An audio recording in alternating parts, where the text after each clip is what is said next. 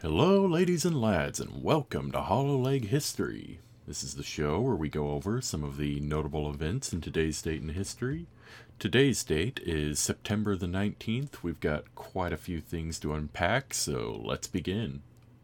In thirteen fifty-six, English forces under Edward the Black Prince defeat the French at the Battle of Poitiers and capture the French king, John the Second.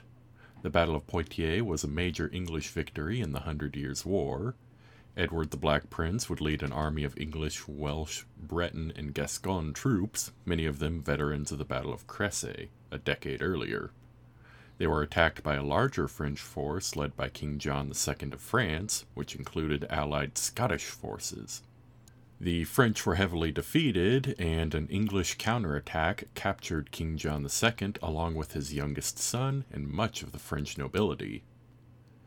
Jean de Vignette, a Carmelite friar, vividly describes the chaos that ensued following the battle. The demise of the French nobility at the battle, only ten years from the catastrophe at Crécy, threw the kingdom into chaos. The realm was left in the hands of Dauphin Charles, who faced popular rebellion across the kingdom in the wake of the defeat. Jean writes that the French nobles brutally repressed the rebellions, robbing, despoiling, and pillaging the peasants' goods. Mercenary companies hired by both sides added to the destruction, plundering the peasants and the churches. Poitiers was the second major English victory of the Hundred Years' War. Poitiers was fought ten years after the Battle of Crécy, the first major victory, and about half a century before the third, the Battle of Agincourt in fourteen fifteen.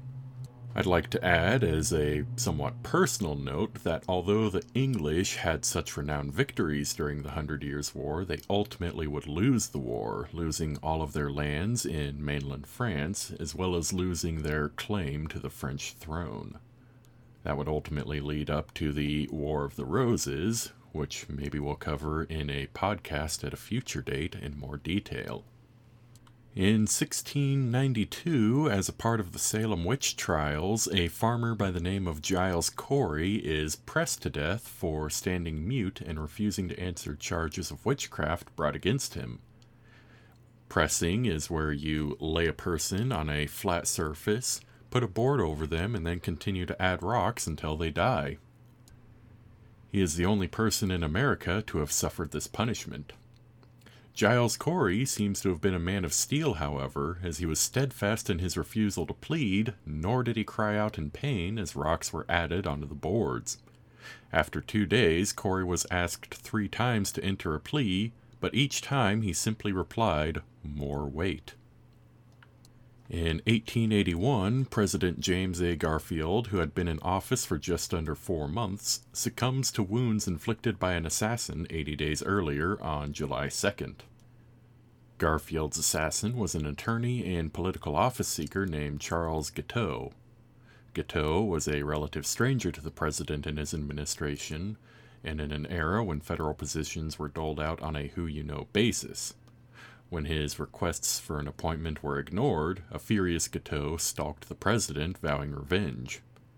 Guiteau was deemed sane by a jury, convicted of murder, and hanged on June thirtieth, eighteen eighty-two.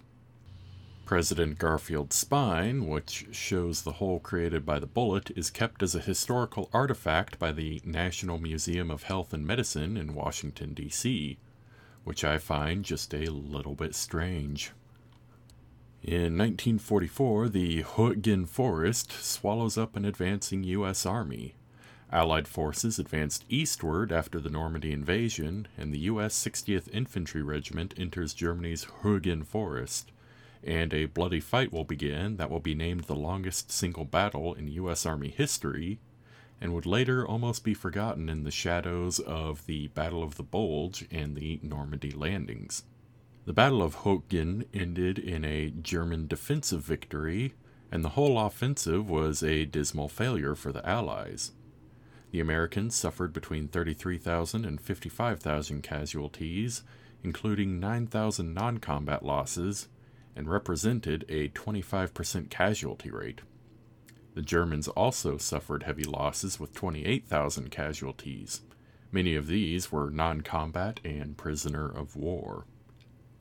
And finally, in two thousand ten, the oil rig Deepwater Horizon is declared sealed after a five-month-long spill in the Gulf of Mexico.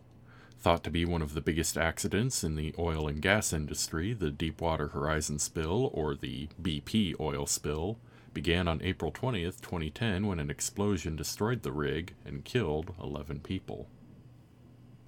That'll wrap up some of the notable events in today's date in history. If you enjoyed listening, please consider giving us a follow and sharing with your friends. That'll help us grow the channel.